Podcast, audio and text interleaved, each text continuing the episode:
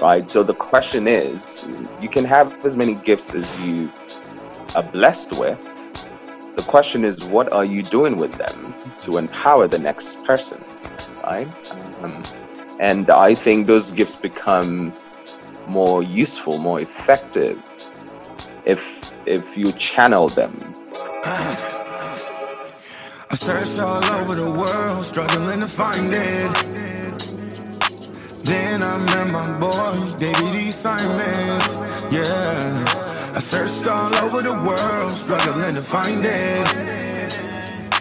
Then I met my boy, David E. Simons. Yeah. I have the distinct honor and privilege of having an awesome and phenomenal guest on today's show, How I Discovered My Gift. We have the awesome and honorable Chike Ukaegbu, and I'm going to tell you a little bit about him, and then we're going to jump right in. I'm your host, David D. Simons. Welcome to the show. Chike is a Nigerian American businessman, uh, educator, and entrepreneur. He's the chief executive officer at Startup 52, at 35, Chike became the youngest person in Africa to officially run for the seat of president as the 2019 youngest presidential candidate in Nigeria, Africa's most populous nation and its largest economy. Chike became a Colin Powell Leadership Fellow on Public Policy at 20 years old. He focused his three year research on youth disconnection, the phenomenon of youth who are out of school and not working. Furthermore, as a Colin Powell Fellow, Chike helped develop a third wave of democrat, democratization and led a student team that helped achieve ex UN uh, Secretary General, the late Kofi Annan's papers, among other research areas. By 35, Chike became Nigeria and Africa's youngest ever presidential candidate. He was also inducted into the UN MIPADS Hall of Fame at 35 as its first and only global young leader. Chike was also named one of the most influential young Nigerians by Avance Media. Wow. And that doesn't even, it's not even a half of everything you've done and all that you've done. Welcome to the show, Chike. Thank you for coming on. Thank you, my brother. It's always, uh, it's always a pleasure to have a conversation with you. Wow. Honored. Yes. So, um, on our show, uh, we really focus on helping people understand and discover their gifts. But I want to, I want to just go through the journey, right? You you you have a lot you've done in your lifespan. Uh, so just take us through the journey from from from a young boy in Nigeria to where you are today in New York. Take us through. Hmm. I don't remember the last time I did that. I'm gonna try to remember as much as I can, but also be as uh, succinct as I can be. Um, so yeah, I was born in Nigeria. I'm the uh, the fourth of six children um, uh, in five countries, actually. That's the funny thing. So there's six of us, but we're in five countries today. Um, I left uh, I left Nigeria at 19 uh, to come to New York to go to school, uh, City College of New York. Um, studied biomedical engineering. Mm-hmm. Um, in my sophomore year, I um, had applied to this fellowship, the Colin Powell Fellowship you talked about. Yeah. Um, at the time, didn't know anything about public policies. It was actually um, a, a, fellowship for leadership in public policy. Mm-hmm. Uh, but I knew I needed the money as an international student. Um, you know, everything that was a scholarship, I had to apply for. Um, so, but I got it and um, decided to focus on youth disconnection. So the way youth disconnection is defined is uh, um, youth between the ages of 16 and about 25 who are out of school and out of work. Um, you know, coming from a very family-oriented um, environment, um, very educationally driven. Uh, my mom is an educator. My dad is an engineer was well they're both retired but they're still alive so um, and everybody was pushed right? So there was something my father was told us right? You are not better than anyone and nobody's better than you. So if you apply yourself to do your best you should be the best um, that there is right? Um, and um, and we we paid you know a couple we paid a price for not being the best in school, you know, growing up. So everybody looked forward to um, the end of school session because you either got paid for doing well, because we had to save money, or you got spanked for not being the best in class, right? so, yeah, so that was the environment I grew up in. So coming to New York, uh, City College of New York is in Harlem, um, and seeing young people like myself who were out of school and out of work was um, a little abnormal for me, right? It, that was not what I was used to, right? Everybody's usually, you know, competitive educationally in a good way. Um, so when I decided to focus on youth disconnection, right, it was at a time when I began to understand what blackness meant in the American context, right? I tell people um, I never knew I was black until I came to America because you know you grew up in an environment where everybody looks like you, right? So color was not an issue at all. And then you walk into this new society without daddy or mommy or you know any of the coverings that tend to protect us. Um, and you're confronted with this new identity that you're forced to take on. Um, and in the American context, um, contradicts everything you're taught to believe about yourself, right? Um, it's it's you know the in the American context, blackness is associated with being being subpar. At least these were the things that you know I kind of encountered. Right, you expect it to be to be subpar. Um, you're a thug, which means you're humanity is is weaponized. Um, you know, there were all of these new realities that, as a teenager, I had to deal with. Um, so, besides trying to understand this new identity and the clash of realities from where I was coming from and where I'm at now, how do I balance this? How do I define blackness for myself? Um, and then seeing people who looked like me, who um, at the time, with my young understanding, had either fallen victim to this blackness or did not have the right environment uh, to experience the sort of, I would say, nurture and privilege that I felt I had growing up. Mm-hmm. Um, and then when I looked at the solutions at the time, it was mostly what I thought were band aid solutions, right? There were GED programs or there were menial jobs to connect you back into society, but nobody was actually trying to understand the root causes of disconnection and to tackle it from that perspective. Um, I'll come back to the work. Let me just run through the journey. Yes. Um, so anyway, went to uh, City College, studied biomedical engineering um, minored in musical theater. Many people don't know that. Uh, wow. yeah, so I did a bunch of shows, musicals, and whatnot. Sing? Um, sorry? Sing. Um, let's not go there. No. yeah, so let's just yeah leave that alone. Um, so, so after I graduated, I graduated in 2008, which was literally at the uh, peak of the recession at the time. You know, um, the the first recession in my lifetime. Here we are going through another one. Um, so moved down to Jacksonville for a week or two. Hated the job. I came back to New York um, and began teaching math at City College, um, which I ended up doing for seven years. Um, but the um, the benefit to being able to do that was it gave me the room to pursue this other passion that I had, which was this disconnection. Hmm. Uh, so in 2009, uh, I co-founded a nonprofit with a friend of mine um, called Relife. It was actually regarding youth life. Hmm. Um, and our mission was to empower disconnected and at-risk youth uh, through tech education and entrepreneurship. Um, the, the, the, funny thing was prior to that had never taken any courses in entrepreneurship or business or anything really? we just knew yeah we just knew that um, entrepreneurship was extremely important in empowering this. Um, I called them invisible community um, because these are people who are capable, who are able, um, but were just completely lost to the environment, to the society, and the ability to contribute.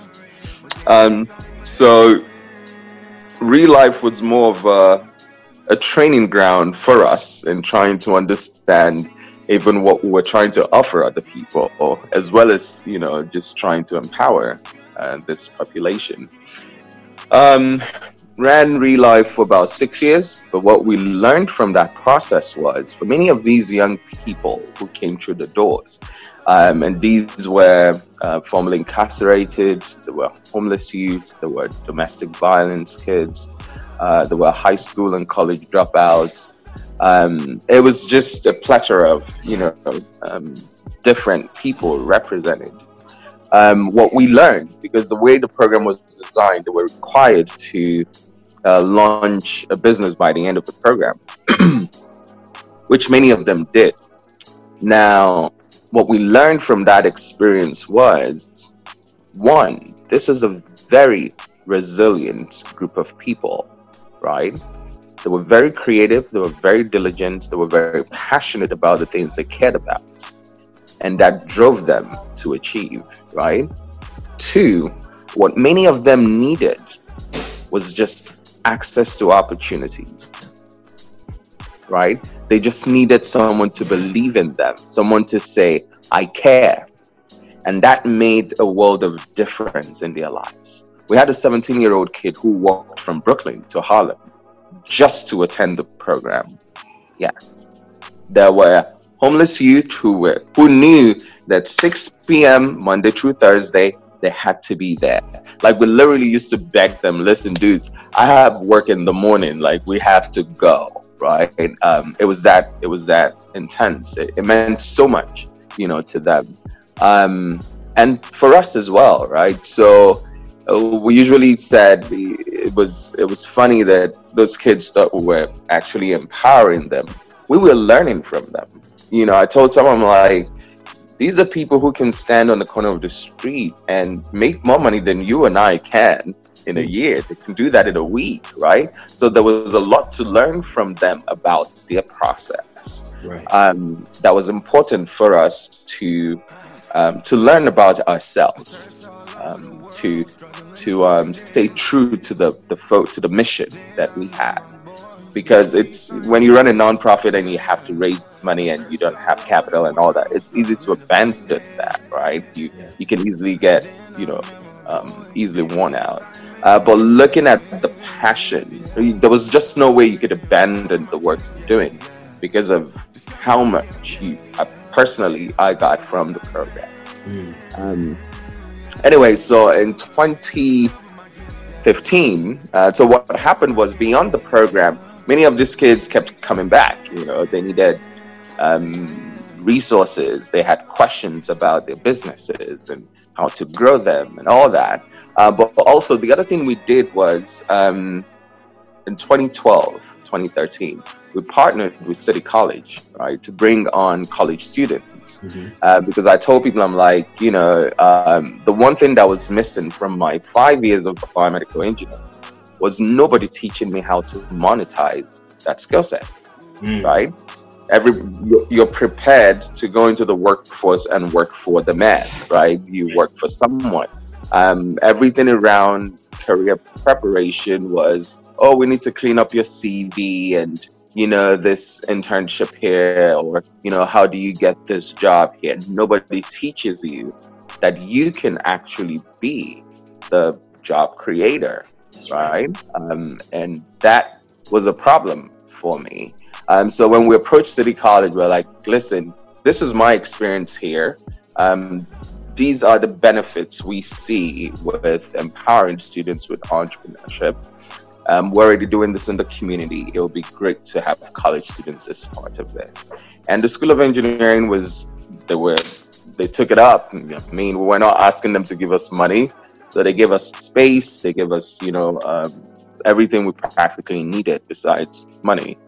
Um, So we're able to combine, you know, kids in the community with college kids.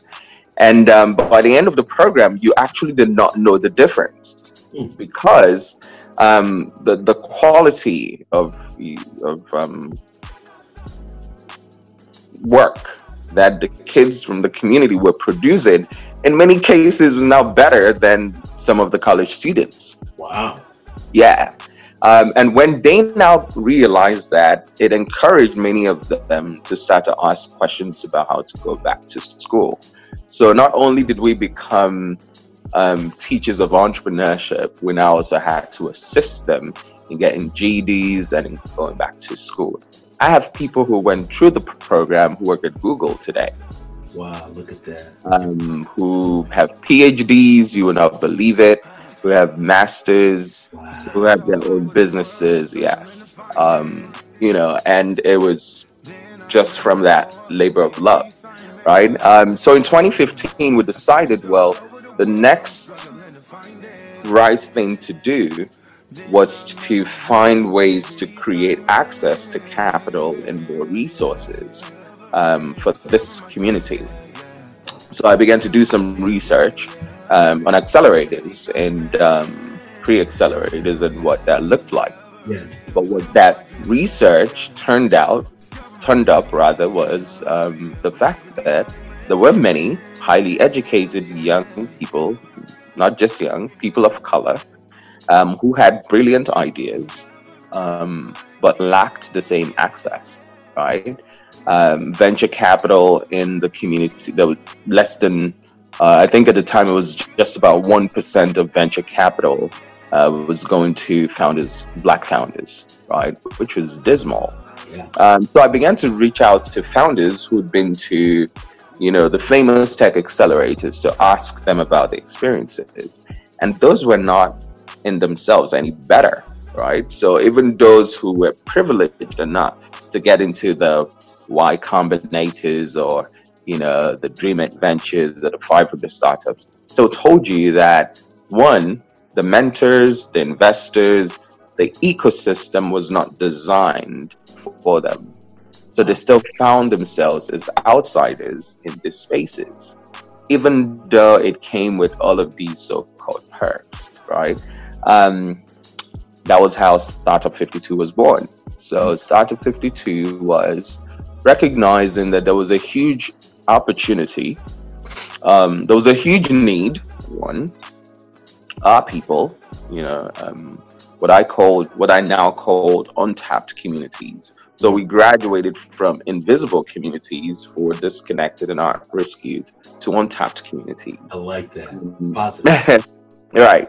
Um, and uh, we realized, okay, so there are several, there are thousands, if not millions, of founders of color who are extremely talented, um, but are not being seen or heard um, or represented um, in these spaces in the tech ecosystem.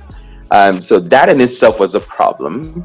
And the opportunity there was well, this is an opportunity to tap into this brilliance um, and create, you know, the, the magic that could happen. Um, so in 2015, I launched Startup 52, um, which became the first diversity focused tech accelerator. Um, definitely in New York City, um, but we also think probably across the nation. Wow. Yeah, um, and our mission pretty much graduated from real life, you know, to being able to create um, better access to resources and capital and a network for founders from what we call untapped communities. Um, and then the way we define untapped communities were now people of color, uh, women, um, immigrants, seniors, disabled founders, LGBTQ founders. So we usually say, if you feel like you don't belong, you belong with us, right? Uh, that was that was a tagline, um, and um, it picked it, it kind of it picked up from there. Yeah. Um, ran three cohorts in 2018 moved back to nigeria to run for office which is an entirely different story to tell and came back Uh, so the thing I tell people is, um, I think it was a 27, 27, between 27 and 29. Uh, 2012, I was 29. Um, after going through years of, like I said, trying to define blackness for myself, Mm-hmm. right? I tell people that was the greatest challenge I had to face in America, right? Not homelessness, not black. It was that. It was dealing with this new reality um, and um, the tussle between those realities, right? Um, but I tell people in in doing that, um, what I found or the the greatest lesson that I learned was wait, this is not just a personal struggle, right? There is an entire global community of people who are going through the same thing, mm-hmm. right? Um, but even better than that, there is this entire global community of Black excellence, yes. right? Um, which you personally have to define for yourself because it impacts every other person who's coming behind you. Right. Um, and then all of a sudden, there was that transition from being this Igbo boy from Nigeria to now telling people, listen, I am black first before I am African, before I am Nigerian, before I am Igbo, right? Because in the grand scheme of things, that is a global community. There are black people in South America, there are black people in Australia, there are black people all over the world. And as a race, yes, we're most um, um, vulnerable to discrimination, right? But we also have so much power. I, wanna, um, I love that. I want to. I want to take another direction. I thank you for, for breaking that story down. I think you've given given us such a, a, a clear outline of your journey and how all these dots connect. Um, I want to take it to because I see a weaving between everything that you're doing. Right. A desire to um, help those who feel helpless, in in a sense, um, and or those that are not recognized. So obviously you're very intelligent. You know, you're in engineering, taught mathematics, went to Wharton, went to all these different uh, Stanford, and uh, and Wharton too, right? Mm-hmm. Um, all these different places, and, and and educated yourself to a very high level. But what would you say is your most dominant gift? And then the second question is, how did you find it? Woo!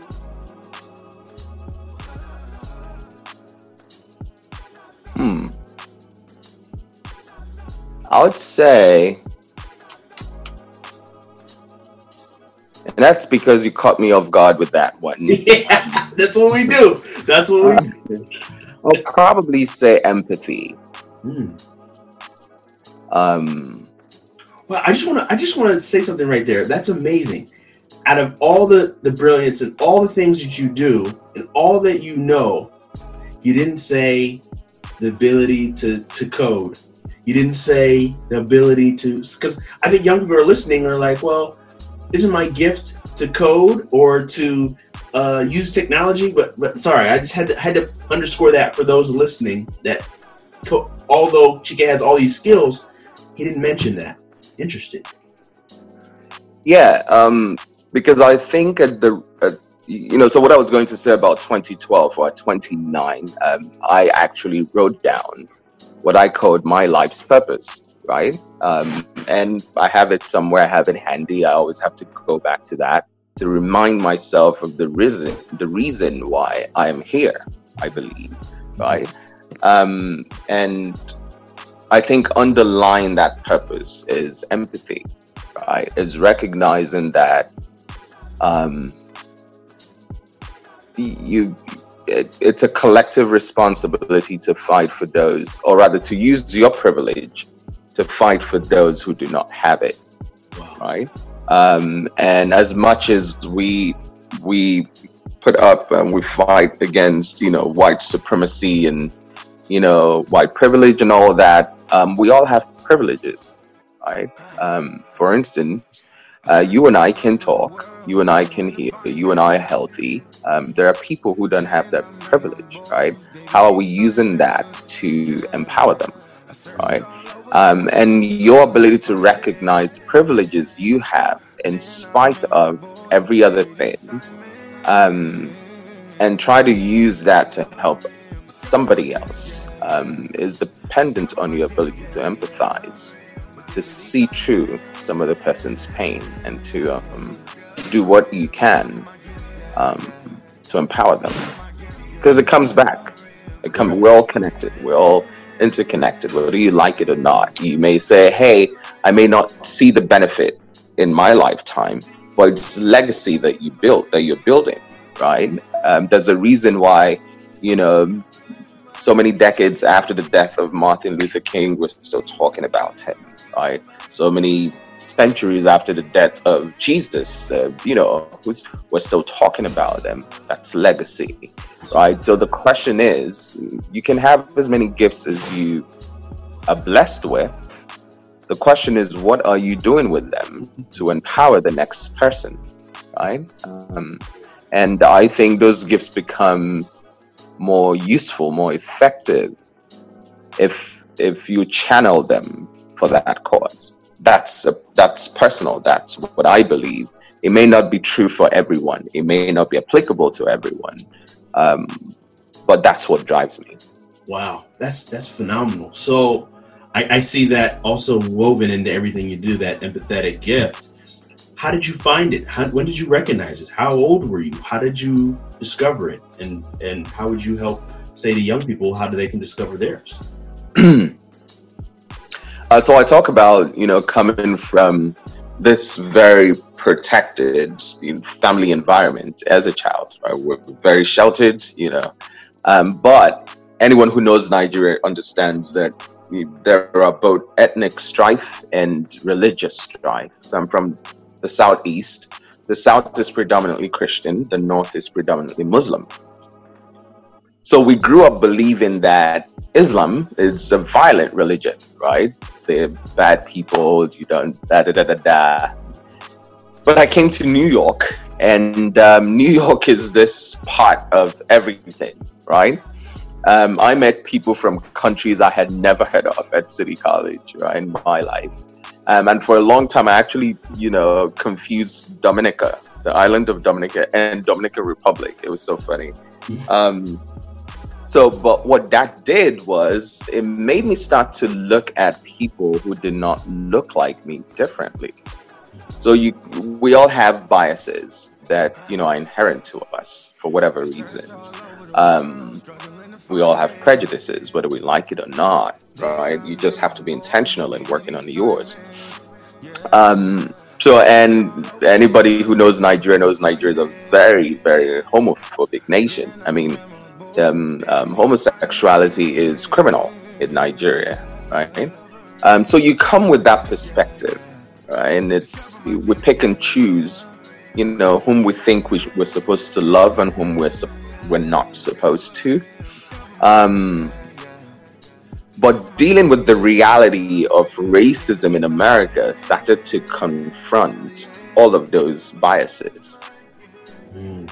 Because um, I went through a phase where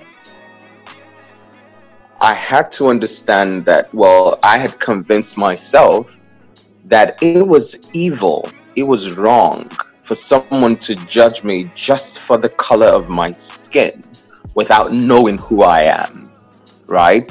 You can literally see me on the street and decide this person is not worth, you know, given a benefit of doubt, right? This person does not deserve to live like I do just because of the color of my skin. And for a long time, that completely confounded everything that I was. Like I just could not understand it. But then you hear that still small voice that says, Yes, it is wrong. But who else are you doing the same thing to? Ooh. Yes.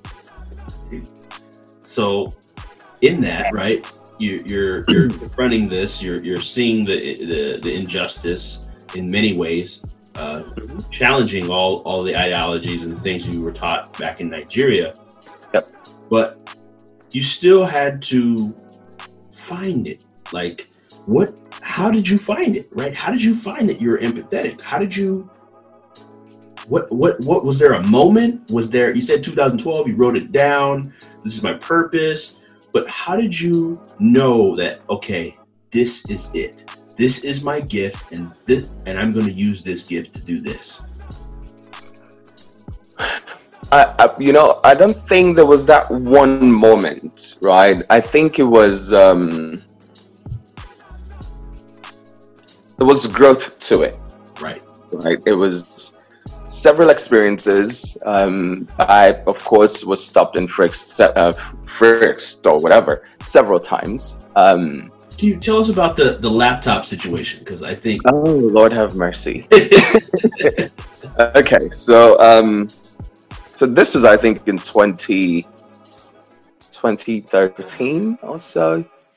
Um, I had just, know, we've talked about this before, right? I, like I said, I used to teach at City College, and um, I had just left class. It was at three in the afternoon. Um, I had to go pick up a, a zip car rental from a, a parking lot, and um, I had my laptop in my hand, you know, running down um, Convent Avenue, which is City College, um, 141st Street. I can never forget. And by the time I got down to St. Nicholas, so I was running down this the road between Convent and St. Nicholas on 141st Street. By the time I got down to the end of the the corner right there in St. Nicholas and 141st, there were three cop cars and six, you know, cops jumped out of the car. And I'm like, okay, initially you don't think anything of it because you know you're you're just going about your business until you realize, wait, you are the reason. Like small me was the reason why six cops, you know, were here. Um, what's the problem? Oh, you know, they got a call that you know someone was making away with a stolen laptop. Okay, what does that have to do with me? Well, um, is the laptop in your hand yours? Like, what do you mean? Yes, it's mine. I just came from teaching a class and I am going to da da da da da. And you would think, okay, fine. Somebody made a call, you know, that's it, right? I explained, you, of course, if someone made a call, you you as a cop, law enforcement, is your responsibility to, you know, respond to that. But as a citizen, well, I'm not even a citizen actually, you know, as a human being who says this is not the case, right? I've explained um it was that benefit of doubt I was talking about. No, I had to show my faculty ID and literally had to open the laptop to put my password in before I was allowed to leave. Um, and you know, just talking about it, it seemed so whatever. But in the moment, the only thing that went through my mind was, I could be shot here. wow. right? Um, and I think this was right after Trayvon, Trayvon Martin. Um, and I stood there, like I, I stood frozen right there in the middle of the street after they had left, just thinking. And in that moment, it dawned on me, I'm like, being African does not mean anything to these people. All they see is a black body. So when when you know some of my friends who are Africans are like, "Why are you so passionate about the African American experience? You're not even American." I said, "Listen, yes, I'm not African American, but I'm African in America, which means I share the same experiences that many of them do. So keeping quiet to the travails of blackness in America means sacrificing not just my own life, but posterity, those of my children and those to come. Um, if I'm not leaving this world better than it was when I was here, right? Um, so there were several moments like that. There were several instances, um, that, and I, I wrote a piece um, after that experience called, um, the, the name has changed a couple times. Initially was I am Black Jesus, right? And then it became I am your Jesus, right? And the, the concept of it was literally associating the cross of 2,000 years ago with the lynching tree of today, right?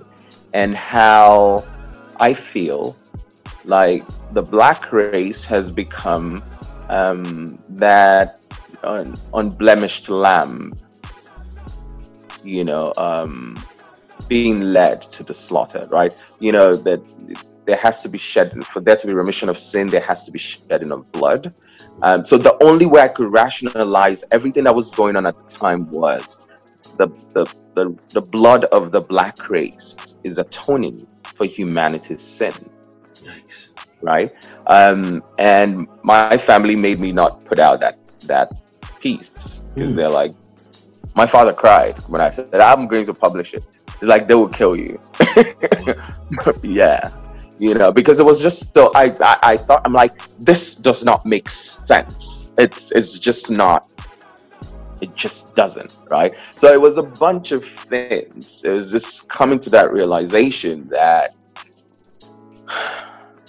the way to leave a legacy um, the way to honor um, this privilege this gift called life is to ensure that the next person um, can enjoy that same privilege in whatever capacity. Um, so the question you asked me, no one has ever asked me. So I can't tell you, oh, this is the point where empathy became that. But just thinking through, you know, um, several experiences, yeah. um, you, is just like, well, I think this is what it is. You know? I know, I love that, and I, I appreciate that because uh, it, it, shows in the work that you do. Um, even even today, uh, uh, as recently as some of the things you've been doing to uh, get people uh, of color to take advantage of economic opportunities in gathering real estate uh, and, and things of that nature. Can you tell us about that? And then I want to parlay it into um, this whole experience of, of of running for the president of Nigeria which is is no small feat. That is that is tremendous. So um, yeah, so tell me about the how you've taken that empathy gift and now developed it into ways of economic empowerment and, and mobilizing people. Because what I see from from what I gathered and uh, learned about you is that you have an ability to mobilize. You have an ability to uh, to find a problem look for the solution and mobilize people towards the solution of that problem, which is a, a leadership gift as well. So, but yeah, I'd love for you to share. Uh, thanks. Um, so I believe that the, uh, for the lack of a better word, the fortune of the black man um, will come from our ability to to collectively empower ourselves, right? And, and I'm trying to find the right words here and there, pardon me. Um, so I, I, have asked myself um, why, more than 400 years after slavery, you know, the uh, condition of the black man hasn't improved that much. Excuse me.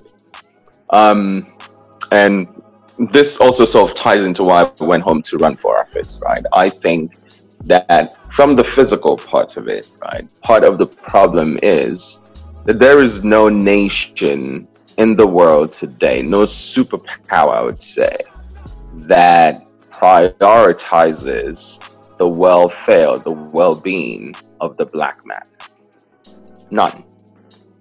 Um, and I believe that that responsibility lies in Africa. Nigeria, as the largest black nation in the world, as Africa's largest economy, that mantle rests on her head. But she doesn't know it. or refuses to take on that responsibility. And that is why the condition and the state of the black man is the way it is today. um, so that was definitely part of the reason why I went to run, but I'll come back to that. Now, in terms of this collective movement of black people advocating for themselves and and um, fighting for themselves, um, I realized that as much as we talk about diversity and inclusion, there is power in exclusion that is focused on empowerment. I don't know if that makes sense. Yeah. Right? So the way you have a seat at the table is if you have something to bring to the table. That becomes your leverage. Right? Um, and as much as we clamor for a seat at the table, we have not spent time, sufficient time, in building the leverage that we need to bring to the table, which was what separate but equal was doing for us until integration. So, if you ask me, and this is a personal view, integration has been more detrimental to the black community here um, than separate but equal was. Because what separate but equal or segregation did was force us to create our own institutions for our own advancement. So the HBCUs, the Black Wall Street, like all of those things, right? Which today have been compromised, um, are struggling because the our brightest minds have believed and bought into the hype that subjecting themselves in systems that do not want them is the best way um, to be accepted. So I was explaining this to a friend a couple of days ago. I said, we celebrate getting into the Harvards and the Whartons and the Stanfords than we do the HBCUs that paved the way for those who came before us, right? Um, we talk about, you know, um, the lack of access of, you know, black, black financial institutions, whether it's banks or da da da da da. But all of our accounts are Bank of America and Chase and you know wherever else those banks or whatever else you know these are institutions that have continually exploited us right the bad loans the denials of mortgages and loans, right? All of those things, these are the same institutions that have exploited our communities that we keep crawling back to. Same thing with the Ivy Leagues, right? One, when they tell you affirmative action, excuse my language, bullcrap. Because there is a quota that says we will select a few who can come in here, right? Um, and make them feel like they are the privileged few, right? Who all of a sudden now have access to the things that every other person in their community does not have the access to. But on the flip side, it's a controlled process to ensure that you and I and many other people who look like us then have access to these things that our communities actually built. These Ivy Leagues all survive on the backs of slavery. And then you walk in there, you walk into a room, it, it shocks me that, you know, someone would tell you, oh, well, you're an affirmative action, um, whatever but they call this legacy. Well, daddy bought my way into school. Daddy gave a million dollars for a lab, blah, blah, blah. No, that and it's that is the real affirmative action.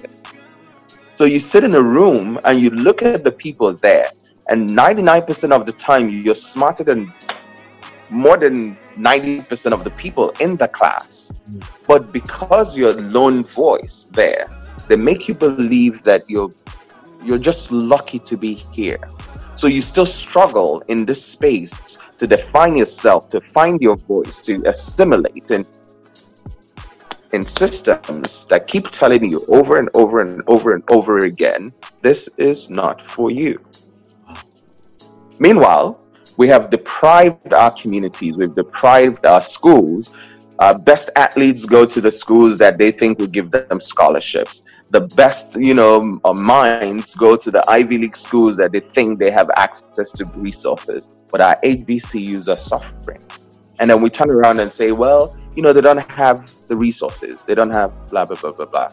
You know, no. So until we intentionally decide to invest in our communities, in our institutions, in our systems, um, we will constantly keep clamoring and begging for a seat at the table.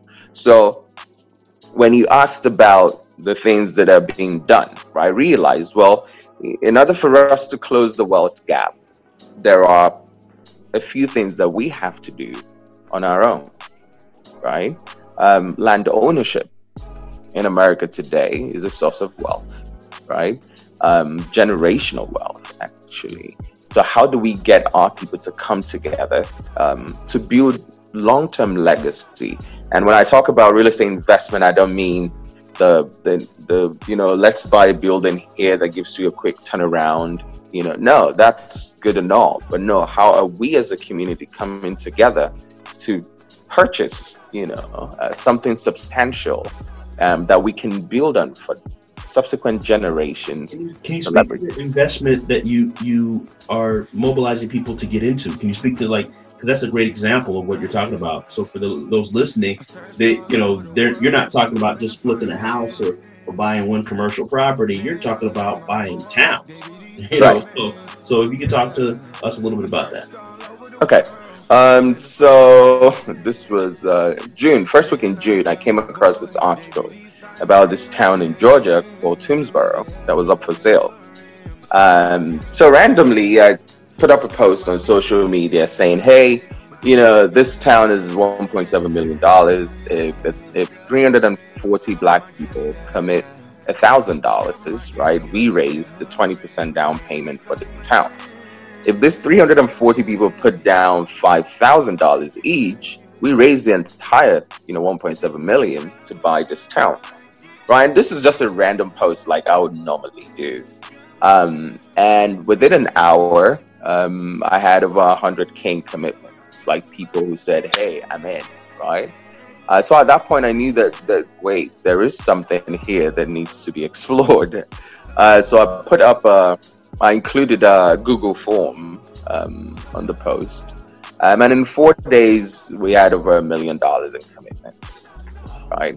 So I began to do diligence on the town. I reached out to the owners. Um, you know, asked some questions, did everything I needed to do. I needed to do. Um, and um, a few things were troubling about the town, right? One, um, the town had been on sale since 2012, um, which in itself is a red flag. Um, there are several chemical plants around it. In fact, the majority of the residents in the town actually work at these chemical plants, um, which in itself is another red flag. Um, there's a nuclear plant 40 minutes out, which they claim is safe. I'm like, yes, it's safe until it's no longer safe um, you know so there were so many things um, and then the fact that the open house they had it was only black people who showed up like hmm for a town that has been on sale for eight years right? That has just got renewed interest or publicity. Um, there is something other people know that they're not telling us about this place right? And so a few other things like uh, okay um, so I, I emailed the group. I said listen after diligence this is a no-go.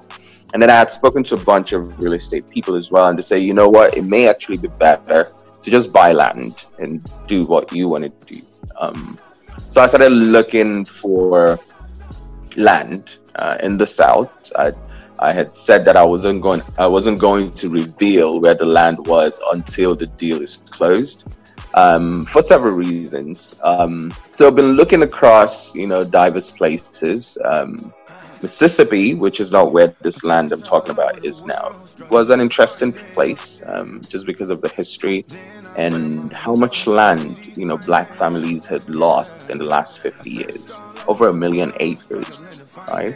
Um, so buying land there seemed like a statement like a political statement uh, which may still happen but you know the, the focal point of what we're doing now is actually not in Mississippi, right? So right now I'm looking at about a thousand acres, and the plan is um, to get as many black people as possible to collectively buy the land. Um, I mean, I think right now we have over 400 people on the list. Um, my plan is we buy the land, um, we put out a competition um, for development, uh, design um, black students design the ideal city.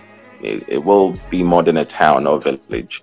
Um, and then, you know, source as much capital as possible again from black people from around the world um, to build this city, right? So your ownership in the land um, trans- becomes equity in the city. Um, and the goal is, you know, this black owned city by black people, um, black industries from across the world. Nigeria has a couple car manufacturers now. See if they'll be willing, you know, to put a plant there. Right. So how do we pool ourselves to build something for us? Amazing. Um, Amazing. Yeah.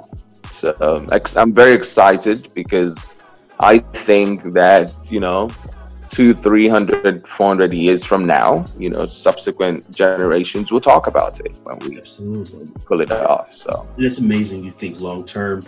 Um, and and you know part of the process of finding your gift right is you, first you discover what you're able to do but then a lot of people don't go into the next phase which is developing that gift you've obviously spent a lot of time to develop your talents and your abilities um, so can you tell, tell us a little bit about the development process of what you've used to enhance your gifting and to be make yourself a better leader. And then of course tell us about how that leadership got you to the point of uh, running for the largest black nation in the world. So um so for me i always like to refer to my experiences because they wouldn't always be the same for everyone.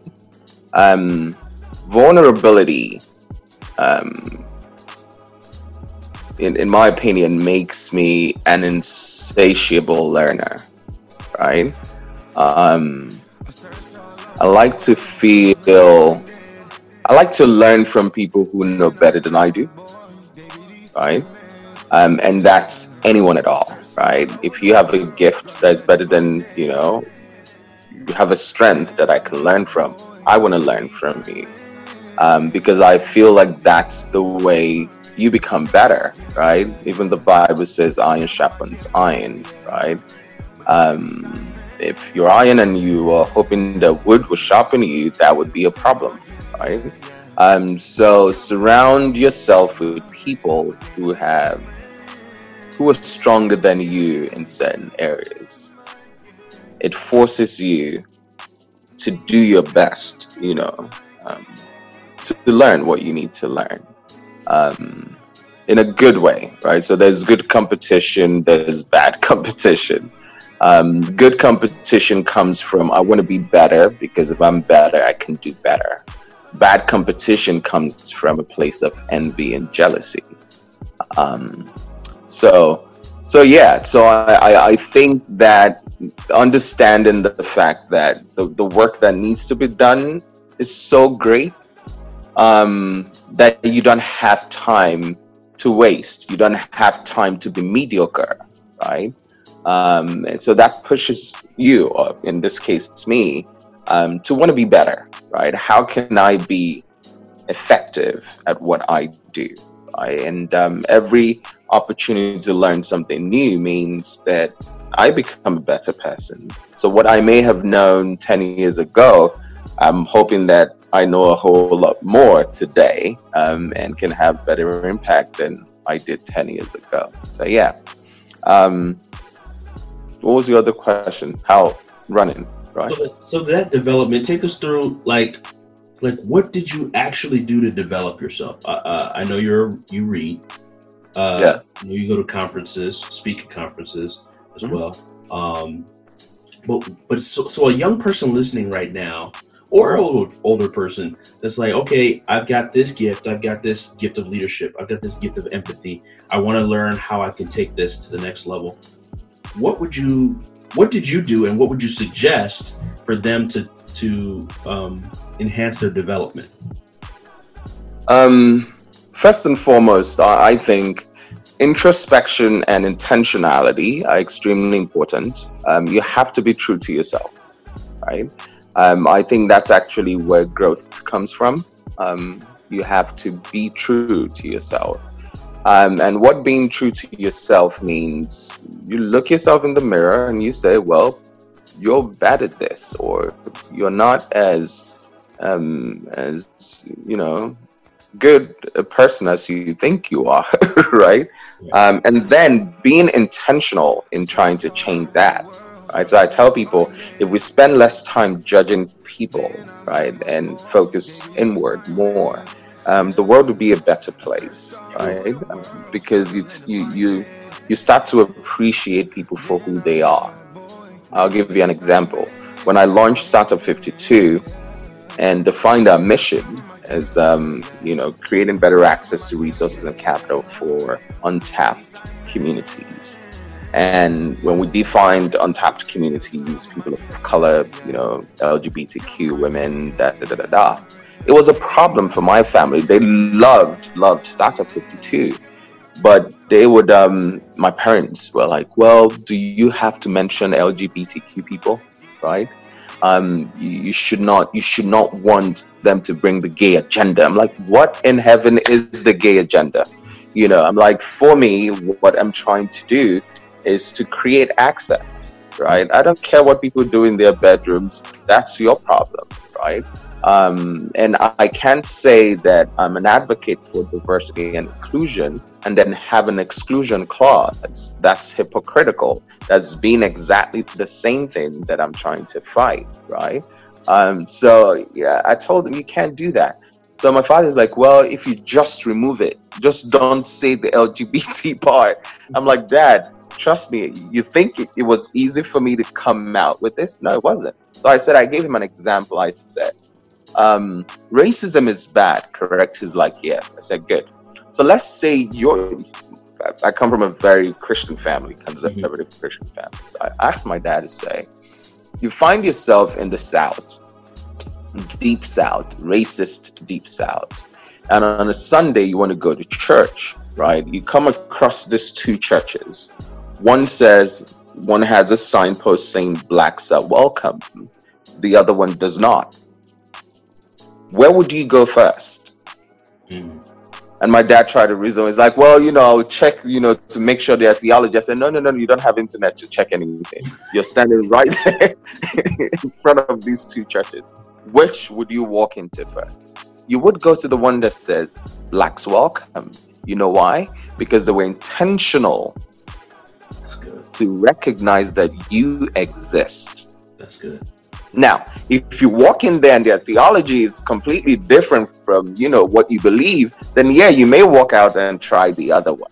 But the point is, because they were intentional to reach out to you, you would feel more welcome going there first. That is and that was the end of that conversation. I said, that's the same thing here, right? So it's, I'm not here to judge people. Mm-hmm. If I say that bigotry and prejudice is bad, then it spans across everything that is oppressive or suppressive of people. Period. That's good. Right? Um, so so it was that, and it was like I told you, recognizing that I had biases, I had prejudices that I had to deal with, that I had to tackle. And I'm not saying that I, I'm void of those prejudices. No but I am intentionally confronting them, you know, and working on them daily. Um, so that's, in my opinion, that's what it takes, right? You have to be true to yourself. You have to be able to introspect, and intentionally decide to change. It takes good. time, but it works. Awesome, man. Awesome. That's powerful. I mean, I, I, I man, you're dropping so many gems, and I want, I want to respect your time too. Um, but I, uh, I do need to get to the to the the question that a lot of people were probably asking and wondering.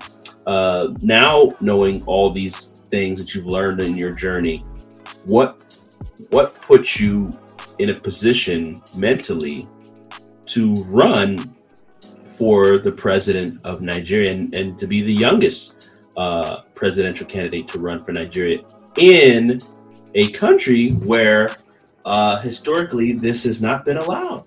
You know, so this so tell tell tell us about that journey. What possessed you to do that? Okay. So um so there were there were a few factors. Um, I, like I said, everything I do comes from that.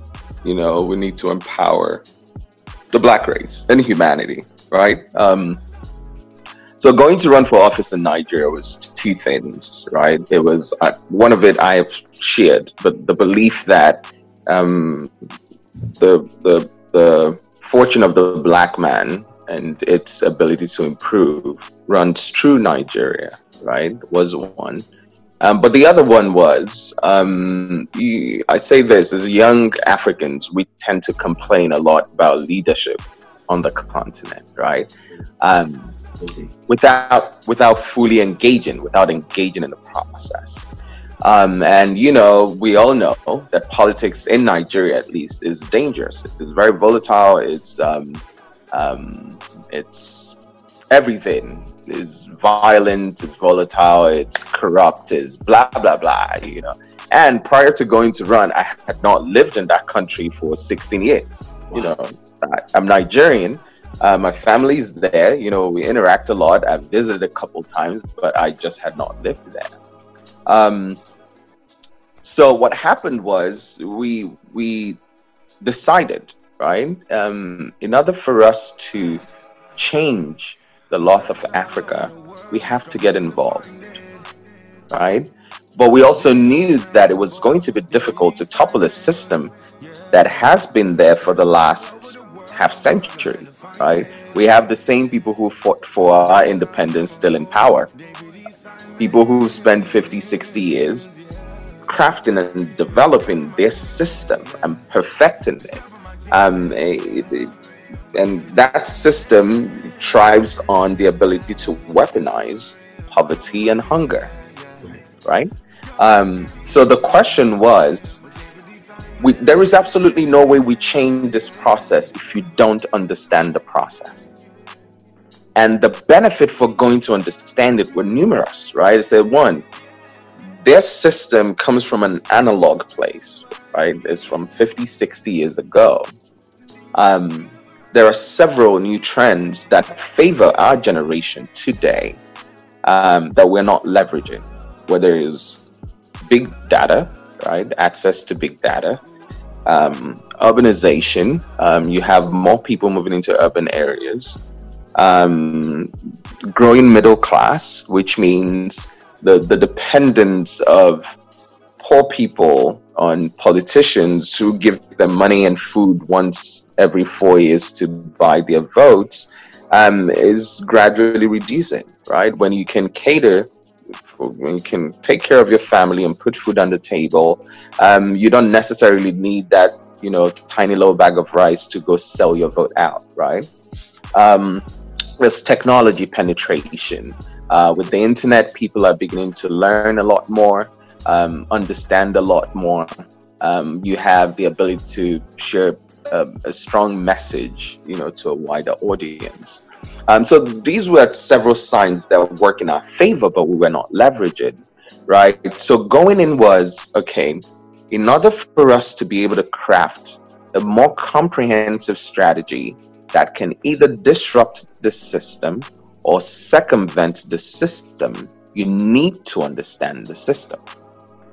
So that eight month journey process, I told people if I had spent 20 years trying to prepare myself for running for office in Nigeria, I could have never been as ready as what I learned from these eight months, right? Um, so yeah, so it was that. It was we need to learn this system in order to be able to change it. But on top of that was also understanding that the future of Africa depends on us. The average age in Africa today is 18, thereabout, right? Nigeria is 18.2. In places like Niger and Chad, it's 15. Which means for the next three, four decades, the people who are 15 will still be in the workforce, right? We have, we we have, in fact, uh, I want to say we are approaching, but I think we're there when technologies such as artificial intelligence will completely change the way of life for us. Period. Whether true automation um, that would decimate employment um, in several ways, several diverse ways. And for a continent that we're still struggling to even provide power to the people, how do we prepare a, a continent of 1.3 billion people for this new realities, right? Um, when you look at that, and then you look at the the aggressive um, um, influx of China, of Asia, right, on the continent, you start to wonder what future we have ahead of us if we do not at least take on um, the mantle of leadership on the continent. That's one. And then also understand that many of these leaders who are now in their 70s and their 80s and the 90s um, will all probably die out in another decade, maximum two decades, right? How are we preparing ourselves to ensure that we do not miss the opportunity to, you know, put in people who are right for the continent? Um, so it, there were several factors. It was that. It was how do we bridge the gap between the continent and the diaspora and empowering the continent. So there were several factors that led to going to run, but above it all was we need to learn this process and learn it real very quickly, so that we can start to change, um, you know, leadership and um, create opportunities for ourselves. And how was that experience running? Um, I'm, I'm, sure you experienced a wide variety of emotions and a wide variety of challenges and, and victories and uh, everything in between. Can you tell us for because I what I believe that is happening, Chike, as as you honestly led the pack, right? Uh, you know, although uh, the former president is still in office, um, you've led the pack in in saying Africa, we need to rise up and we need to start with the young people. So I believe you're a catalyst for the change that has been long overdue. And your work was, and I don't think you feel this way at all, but uh, your work was not in vain. Your work was essential and detrimental to the progression of Africa and Black people around the world. And with that, you've sparked minds young people that have listened or heard or are going to now hear you um, in certain ways and will spark their minds. So, with that said, what what what was that experience and carrying that weight and and, you know in doing this? Hmm. I would say interested, um, partly because it, it was like a yin yang kind of thing, right? On one side, it was very traumatic on the other side, it was um, it was fulfilling in a way. Um, traumatic because confronting the realities of hunger and, and suffering and pain will traumatize anyone, right? Um, so yeah, we all know about the problems. We all know that there are a lot of people who are hungry. There are a lot of people who are suffering, that we have corrupt leaders. Like pr- practically most Nigerians know and understand the problem. However, though, confronting it face to face, talking to people to understand their own personal problems um, was a lot. Um, I went to this orphanage. I always talk about this experience because for days I cried. I went to this orphanage in Kano, and uh, there's young kids. Oh, such a you know, it was a hard experience even to talk about. Um, and um, just looking at these kids, like I, we we fed them, like we bought like blankets and food and stuff um, and we had to feed them. And the entire, I cried throughout the entire experience to the point that, you know, the, the workers were like, hey, you know, you're going to make the kids start crying with you and all that stuff. Um, but, and it wasn't just the state of affairs, you know, just seeing these young kids and wondering what sort of futures these young kids would have. But at the end, there was this two year old girl who had latched onto me. She may have, she may be a little older than two. You know, you just never know. Malnutrition and all that. But she was young. She was definitely not more than four or five. And um, you know, I held, I, I carried her throughout.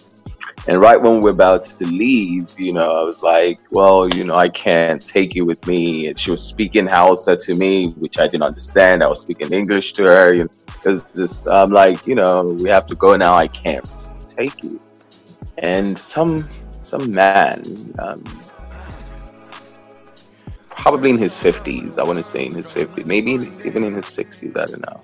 Just casually said, you know, um, one way you can help is, um, you know, you could just bring money to the orphanage and you can marry some of the older kids. What? Yes Yes. and by older kids these are possibly eight nine ten year olds and that broke me right it broke me because one the fact that he could say that very casually means that it's the norm there right so you have possibly 40 50 60 year old men coming to buy kids because that's really what it is. Um, now, think about the, the abuse that these young kids go through at the hands of even older kids there, at the hands of possibly even the workers, and only for you to go from that into a lifetime of abuse. You know, so it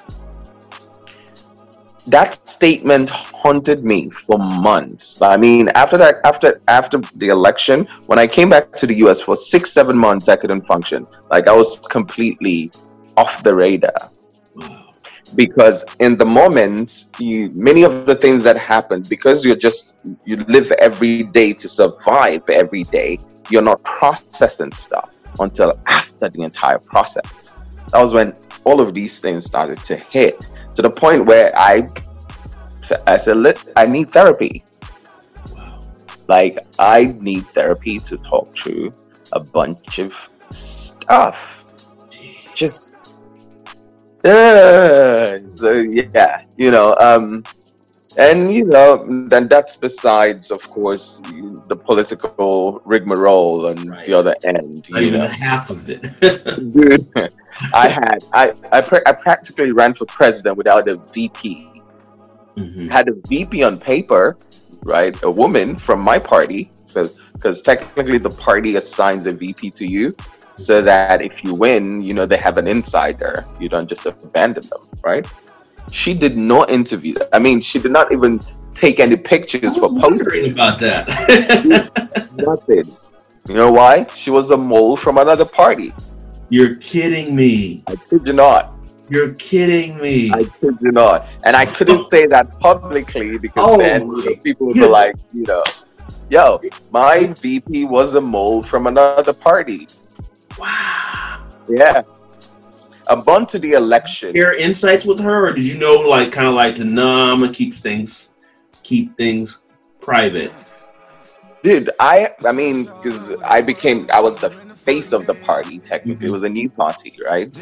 Um, so press and everything was me, and I had to hold it up, right? If I was fighting with the party because they were also trying to exploit money from me, What? I'll get to that. Yes. Oh, they sent me a letter a month to the election saying they're withdrawing their support. Yes. Oh my goodness. But the thing was at that point, um, because they had printed the ballot, you, the, your name can't come off anymore. So I'm like, go to hell, guys. I mean, what support? I was the one supporting the party, not the other way around. you know, it was crazy. It was crazy. Yeah, they gave me an ultimatum to bring them money. Otherwise, they were going to withdraw this. So I said, what support are you talking about? A lot of money. Actually, one of the executives had told my brother months before well that they know usually when people come from you know outside to run for office that is just the front to raise money right? So that they needed me to sign an mou that says whatever money i raise i would give 60% to the party and then i keep 40% oh my god. Dude i'm like even if that's what i came to do you think i'll give you guys 60% like oh.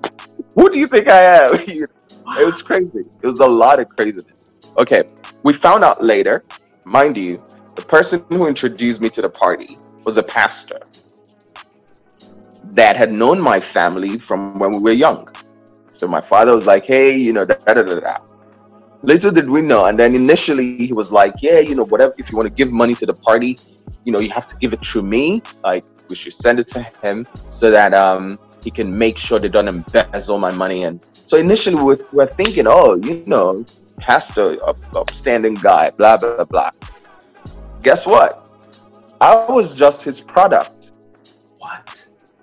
So his agreement with the party was any money I was bringing to the party, he owned 30% of. What? Dude. like this is double crossing and triple crossing and backstabbing and Judas and yeah, I was just a product to it, right? Um, it was it was madness. It was absolute madness all around. Wow. I, mm-hmm. wow, it sounds like we could spend a whole show just talking about everything. Yeah. Running for office is an entire different, it's an entirely different show. We can't go into all of it today. I, I told people, I said, I don't even think my vote for myself counted. Wow because on election day, my polling unit that was supposed to open at 6 a.m., so it was supposed to be 6 a.m. to 2 p.m., did not open until afternoon. So usually what they do on election day, because that's when they get to open the ballot, whatever, they take it to, you know, whatever politician who has enough money and they do all the whatever before they come out. It's, it's just, yes, yes, yes. That's so, so much. Like, I, I, I, know this is a crazy question. Would you run again? Um, you know, initially I, I, I used to say no, but I think I can't do it again. I think I will. Well, it depends. So the condition now is if I find someone who has the right ideology and capacity, I don't mind supporting them. So I don't have to do it again, mm-hmm. right? like I said, going in was to learn about the process in order to come up with a better strategy. Right. right. Um, at the end of the day, what we're looking for is great leadership and governance that can move the continent forward. Right. So it doesn't have to be me. Uh, yeah. Wow. So would I do it again? Maybe. Okay. But it's not. Not hundred percent. Yeah. So I want you to picture that you're talking to a million qualified, and I know there's probably more than this, but you're you're talking to a million qualified African leaders who would be upstanding, integrists like yourself, who, who are who are progressive and technologically driven and want to take Africa to the next level. Um, and and they're not just going for the presidential positions, but they're going for uh, you know startup, building startups like yourself, and building organizations and transforming. What are what are the words that you would say to them uh, to encourage them in their journey of not only gift discovery but just to help advance and, and take Africa to the next level? What are what are the words you would say to them and share with them? Hmm.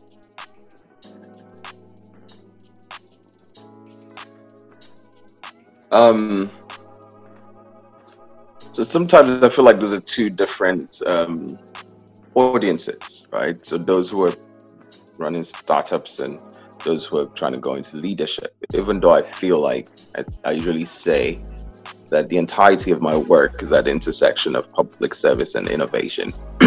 um, preparation is important. One, just do it, right? Um, sometimes I think we, we spend a lot of time over analyzing things and over processing things um, that we miss out on great opportunities to create change, right?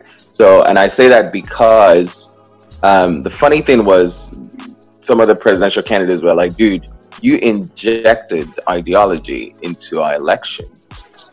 Um, and at first I'm like, how? It's like, listen, you became the gold standard after you went on CNN. mm. Because technically I was the first person, candidate, period, to go on CNN, right? That was actually where I announced my candidacy. But I didn't know that, right? I, was, I just, I had some guy who helped me get on. Then I did BBC and all this other stuff. Um, and then after that, everybody now started trying to go on CNN and international platforms to talk about what is it doing. Um, just do it, right? Sometimes passion um, is a good enough driver to make you do stuff. And some people will say, well, you know, what role does preparation play? Preparation is important as well, right? Preparation helps. Um, it also helps now that there are people who have tried it, right? Um, so I, at this stage, I can easily tell you here are the things that I believe if you want to run for president in Nigeria or even for other positions, here are the things that you should focus on in terms of building capacity. Um, and that may not guarantee that you would win, but you will leave an impact. You'd have a positive impact. Um, and I learned that from engaging the process. Like I said, if I had spent the next 20 years outside of the system trying to develop the strategy, it could never, ever beat what they have right now. Right? Um, so for those who are interested in, you know, running for office and blah blah blah, um, I'll be happy to have a conversation, you know, with them on, you know, a little bit more details of what I think or how I think they can go about it. And this is not just even in Nigeria across Africa. I think it's important here too. Um, run for office, right? Um, people keep thinking that the black population, yes, is just 40 million here. Um, but many of us don't understand that 16 and under, you actually have more children of color in America today than white children. Wow. Yeah, people don't know that. Wow. Right? Um, which means that even in our lifetime, America possibly could become um, more of a colored nation than white. Interesting. Um, and what comes with that is the responsibility of representation. Mm-hmm run for offices. Extremely important, right? Um, economically, it may be a little tougher because the systems that are in place have been designed um, to frustrate and to suppress and oppress our communities. What political power does is give you the opportunity to start to correct some of those. Um, and I wanted to mention this. I told this to someone. I said it's ironic that in this environment of you know passionate um, advocacy and protests about racism and white supremacy and white privilege, right under our noses, the the greatest, the greatest fraudulent transfer of wealth to white families happened. Hmm. Let me explain it. So with the PPP loans, right, the whole, you know, loans and CARES Act and blah, blah, blah. Um, the numbers were released, I think, last week, earlier this week, or maybe last week. And uh, I think 14% of those who received the loans actually um, did say what their racial composition or background was. Of the 14% that did, 1.9% of black founders got PPP loans. 83% of white founders or white businesses got PPP loans. The biggest fraud underlying that is these loans could easily, there are parameters that you could easily meet that turns them into grants that you don't have to pay back. Right? So if we extrapolate those numbers to these other 80, 86% that did not identify themselves, I mean, prior to those numbers coming out, we already knew that over 95% of black businesses that applied for these loans were denied.